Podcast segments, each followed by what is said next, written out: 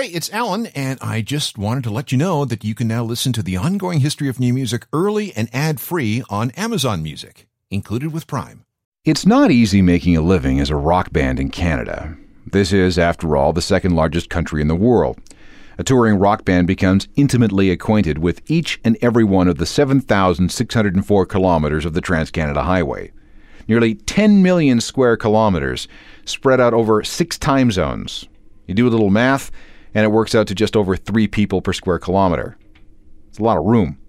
And even though 77% of the population lives in cities, a rock band has to work very, very hard to reach out with their music. It's even harder when you consider that we live next door to the largest net exporter of popular culture in the universe. Geography has chewed up the domestic careers of countless bands. But some have got it figured out. They've got all the efficiencies worked out. The fan base is in place, and they've got the routine down pat. They may not be rich, but they are making a solid and respectable living as rock stars in Canada. Sloan is one of those bands. They've been around since 1991, and since they've become something of a Canadian institution, I thought it was time to ask them round for a chat about things. This is Sloan, in their own words, part two. This is the ongoing history of new music podcast with Alan Cross. Someone who has to take the rest of my life. Settle down, then I guess you lying to gonna settle down? Am I gonna be someone who has to take the rest of my life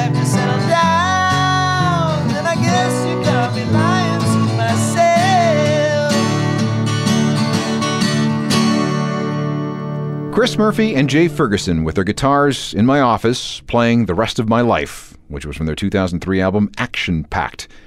There's more of that kind of stuff coming up later in the show, too.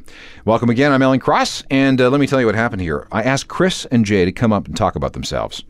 Any band who has survived this long in this country with zero lineup changes has got to have some stories. And they do. On part one, Chris and Jay went through the first half of Sloan's career. We started with their beginnings on the East Coast and we stopped at their 1999 live album. So let's move forward from there. Here's Chris and Jay talking about where things were in the late 1990s. There's three records in a row. It like 98, Navy Blues, then a live record, and then we have a record called Between the Bridges. Comes Right, out okay. in, in, but that was the one that totally yeah. tanked. Nobody even knows about that one. I mean, uh, it, in terms of career, that was a real tank. So that was our fifth record, fifth studio record. Came out in '99.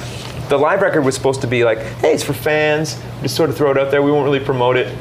And then we put very very soon after that we put up Between the Bridges, and of course we probably should have promoted the live record more because it was being returned as we are trying to ship the new one. So it really died. So yeah, so we were kind of even after one chord to another. Navy Blues did really well. We had a song on it called Money City Maniacs, which is still probably our most recognizable song.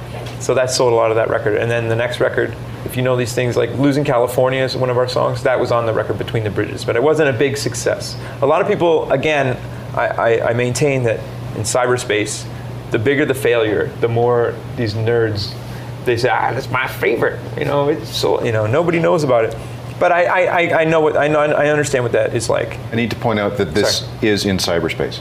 No, no, you know what? I, I'm, an, I'm a nerd too. I'm, I'm the king of the nerds. I invented it in the late 80s. Nerd chic. Jay soon followed suit.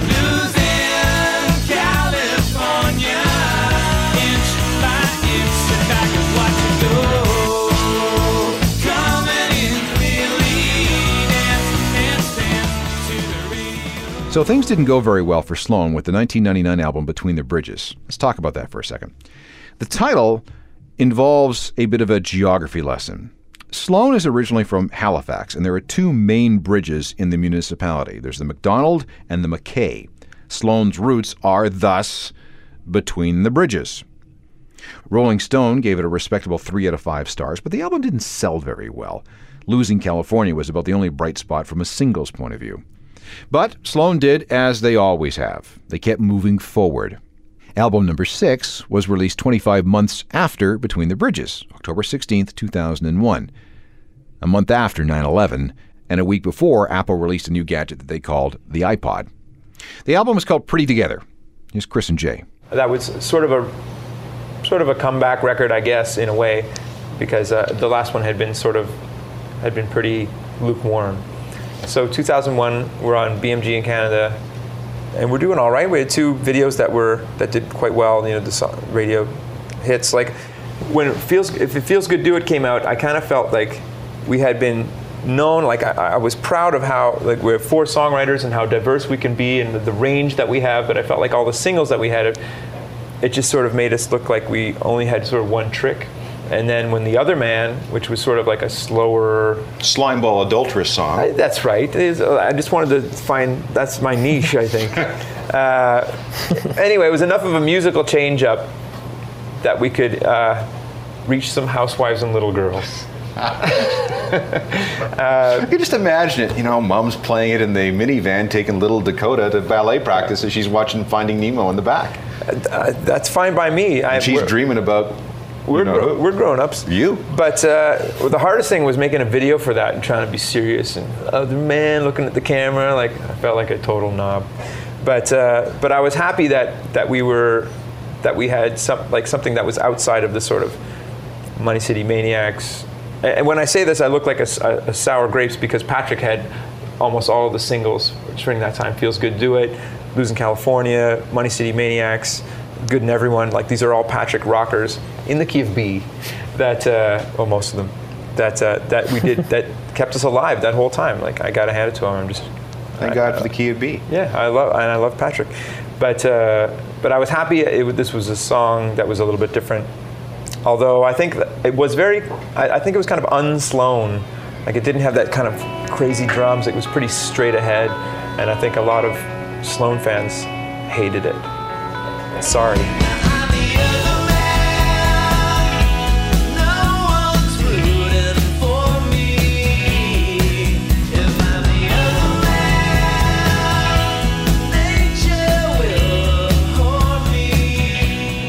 Sloan with the other man from the Pretty Together album. I cannot confirm this, but I have heard that this song is based on a real love triangle within the Canadian indie community. There's Chris Murphy of Sloan, there's Andrew Whiteman from Broken Social Scene, and in the middle, Leslie Feist. Okay, that's the internet rumor. Who knows if it's true? Now, Sloan has made several efforts to break into the American market. After all, that's where the money is. The first attempt was with the Smeared album in 1992. They were signed to Nirvana's label at the height of the whole grunge thing, but eventually that whole thing fell apart largely due to some label politics, and they were dropped. But then came a deal with a label called The Enclave in the middle 1990s. But before anything could happen, that label went out of business. And in 2003, they tried again. Yes, we never had any kind of. Uh, you know, we were on 120 minutes on MTV in the States, or we were on MTV like twice in our lives, maybe. Anyway, it's all very historical. And uh, so anybody who knows of us in the States still, or certainly after one chord to another, either knows us from they were in college when Smeared came out and it was on Geffen, or they're just someone who keeps up with music, or they, they like pop music or rock music and they research these things on the internet or whatever. So we are a cult phenomenon in the states, which is which is fun. And but we make we make our money in Canada because we have we benefit from mainstream media and stuff like that. But it's definitely underground in the states, and the further south you go, it's more and more underground. For album number seven, Sloan decided to try something different. They recorded it in Los Angeles using producer Tom Rothrock, who has worked with people like oh, Smith and the Toadies and Badly Drawn Boy and a lot of other indie bands. The Sloan sessions must have been a very good warm up for Tim because one of the very next records he produced was Back to Bedlam for James Blunt. That's the record with the song You're Beautiful. Sold 12 million copies. Sloan? Uh, not quite that many. Great sounding record, though. It was called Action Packed. It received an international release on a couple of different labels, but as usual, the big reaction was here at home.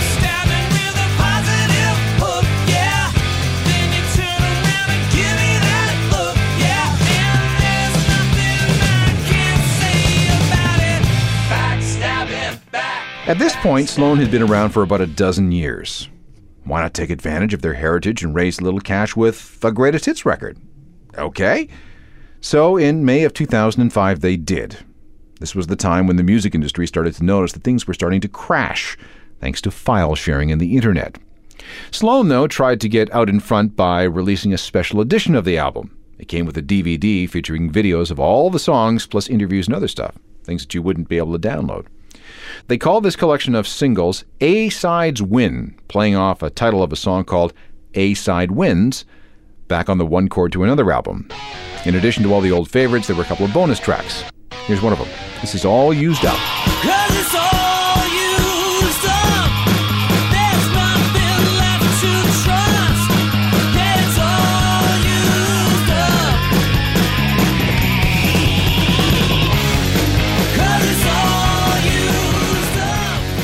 Sloan with a bonus track from their 2005 greatest hits collection called A Sides Win. Now, from the beginning, Sloan has had their own record label, Murder Records. That's at the root of every single Sloan release. But let's count all the other labels that have distributed Sloan stuff, shall we? Okay, Universal, DGC, The Enclave, March Records, Vik, Sony BMG, Koch. That's at least eight. For their 2006 album, there was yet another American distributor. This time it was Yep Rock Records, based out of a place called Haw River, North Carolina. Very indie friendly label. On Sloan album number 8, there were 30, count them, 30 songs, over 76 minutes of music over two discs. Why would they do that? Here's Chris. Our eighth record has 30 songs on it, and we didn't need 30 new songs in our set. Our set was all, we are already choosing from about 100 songs, but uh, 30 new songs. We just thought, you know, a lot of the, a lot of these uh, records that do well, I think, have a story attached to them. Anyway, it was a little bit of a hook, I guess. It was like the record with 30 songs on it. So, uh, and it did well for us. We got some good write-ups, but 14 of them are mine. It's like a solo record of mine hidden within a Sloan record.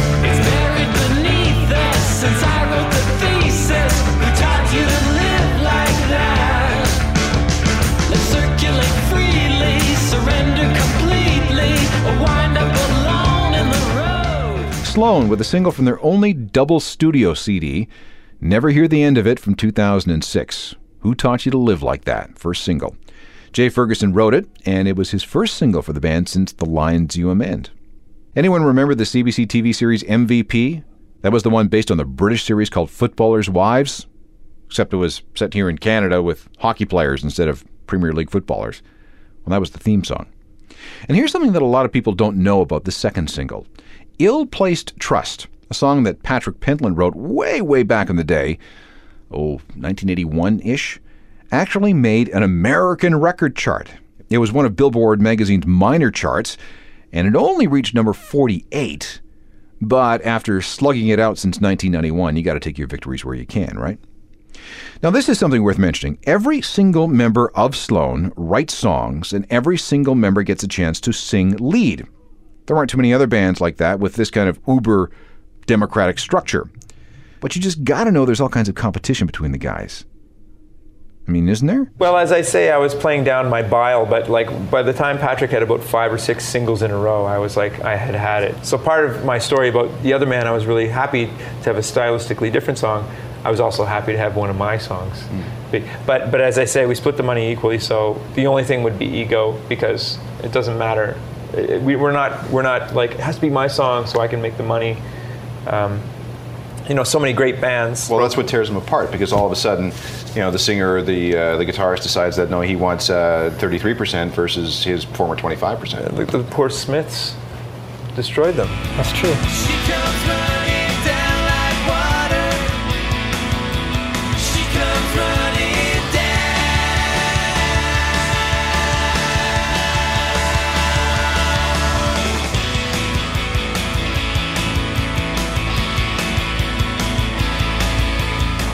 That snaps us all the way back to the first album, Smeared, in 1992. That was the follow up to the single Underwhelmed.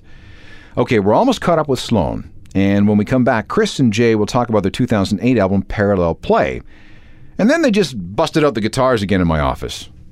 Don't go anywhere. With the exception of the double record Never Hear the End of It and the live album Four Nights at the Palais Royale, Sloan albums tend to be short and sweet. A long Sloan record is 45 minutes, but the average is somewhere around the, well, high 30s. Their ninth studio record was their shortest, at just over 37 minutes. They called it Parallel Play. Here's Chris Murphy and Jay Ferguson. Well, parallel play. I'll start you with the title. is a reference to a child psychology. It's a child psychology term about children between one and three that play beside each other, but they don't interact. So it's sort of a joke on the way that the band sort of uh, maybe behaves either on stage or off. I mean, everybody, like I said, sings and writes in the band, and often sometimes there'll be, like Andrew, for example, will probably play all the instruments on his own songs. So anyway, they're kind of solo songs. But that's kind of the way we've worked for a long time. But I think it's a good term, and it kind of applies to this record because we had to make it kind of quick, and so everybody just, well, I know how to play the guitar on my own song, I'll just do it. So there's not a lot of, uh, I mean, you know, there is collaboration to a point, but I think the, the title is pretty apt. But yeah, regulation back to 12 songs, mostly just because 13 songs, yeah. 13, yeah. Because, uh, you know what I mean. We could have spent more time. Last time we wanted to have a record out at a certain time, and then just because of some stuff that was going on, we had to push it back, and then we just kept recording, and we just decided to put it all out. I've been threatening to do a double album since 1998. I consider Navy Blues and Between the Bridges almost a double album uh, because they were done close together at the same place and I only wrote one new song for this new record. It was as if it was a double record to me. It'll be reissued as a double record. no. Um, so we are back to our sort of egalitarian. Like everybody sort of had four songs that they were working on, and we, at some point, we decided we're, it was sort of decided we were running out of time and money, and we just oh we'll make it three each, 12 song record. But Andrew Andrew wouldn't. He was like I'm doing four. I don't care what you get. Even though the record was mastered he's still mixing his songs. Like, no, wait for me. And even though we could have sent it off and met our deadlines, he's like, nope. No, I'm just kidding. Well, it's true, but, uh, but I'm not angry about it. And we're just learning how to play it now, and I like it. Well, yeah, imagine yeah. that for our last album, 30 songs. It was like, well, we got to go on tour, boys. I got to learn 30 songs. But we tried to learn. We learned. We were pl- routinely playing 22 or something. Yeah, new, no, new songs. Good. No, we were able to do it. But it you're right. It's like most bands know how to play the record, and then they go make the record. Mm. But we're opposite. Like I basically have to go buy the record to learn how to play the album. go home and listen to it. But ever since Andrew, we, we grew up in Halifax, and Andrew moved to Toronto in 1993. So ever since then, it's been sort of like that. Sort of got to the point where we encouraged everyone to, to sing and write and contribute creatively and uh, to keep the band together, split the money equally, another good thing to do. So we've all kind of evolved into this band that writes sort of individually. There's a bit of like Jay and I will play each other our demos and, and talk about it and stuff. We have our own practice space that we recorded our last album, Never Hear the End of It, mm. the 30 song opus, and the new one, Parallel Play, we recorded them at our rehearsal studio. Yeah, so we have our own studio. Compare that to the hundred twenty thousand dollars on the second album, right? Well, yeah, this, is, this is the thing. Yes. Yeah. Well, it's where yeah, I wouldn't have spent that much money at the time, but it was someone else's money. It's one of those major label things. The first record we made, which was on Geffen, we made with the aspirations of trying to make a thousand CDs or something, or 500, mm-hmm. and then we, it got picked up and remixed by Geffen. So, you know, that cost us $1,200. I like to make everything on the cheap so that it can be seen as a success. Well, how many records did it sell? Well, how much did it cost? Because, you know, we only sold X amount of records, but it, we made it for nothing. But uh, not, not so little money that it's not good. Mm. Yeah, how boring.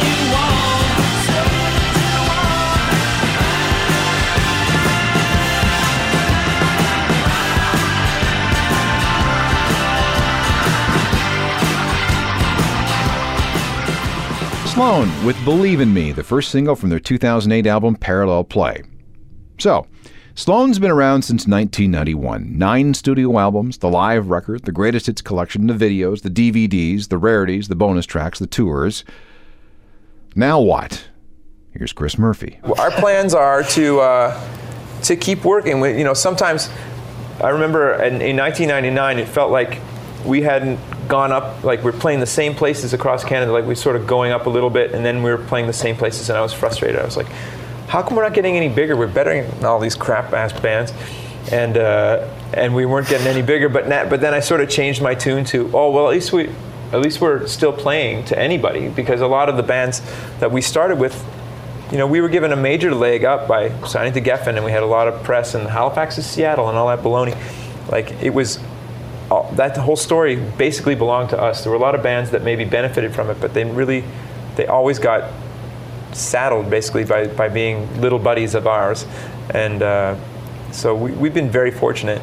And so we're happy to just be still a band and still playing, and no one's really screwed up. And, and uh, we're built to last, we'll last forever. Why wouldn't we, we just record on our practice space?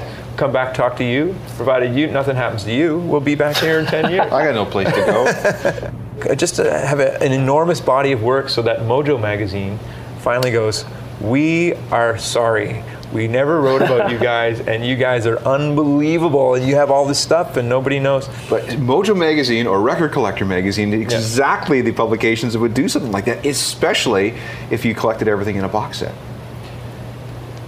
Now you're talking. We'll get to work on that. You know what? If we had a huge hit, I have great ideas for repackaging and reissuing everything. But until then, I don't know if it's worth. Like the audience, I think would be too small to to warrant a ridiculous box set and coffee table book. But I have enough. I, we we have everything and we own everything and we're ready to go on that. Well, thank you guys for coming. I really appreciate it. I know that we're going to hear something from the new record. Yes. You're going to play something live here. Yes. Yeah. And uh, what's the song called? We're going to do a song called Living the Dream. And it's a song that Patrick says he can't even say the word out loud because he thinks it's something that jocks say. He says you might as well have called the song Hurtin' Unit. but I don't think jocks say it. So who- who and I wrote- hate jocks. Who wrote this? I did. Okay, so you're going to play your song. Well, Jay's gonna. We're gonna play it together. Okay. Yeah. All right. Well, I appreciate you coming. Good luck with the new Thanks record, for the tune, and everything. Thanks for coming by, and uh, we'll do this again sometime. Making Yep. history, so that we can report on it. Jay, would you play along with me while I sing a song called Living the Dream? I would love to. Okay, well, let's do it. Coax me, cajole me.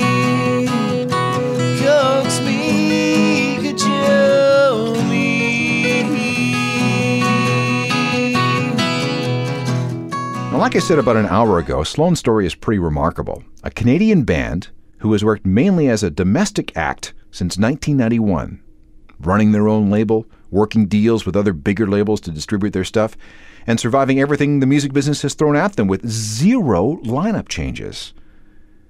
Wow, that deserves some serious respect.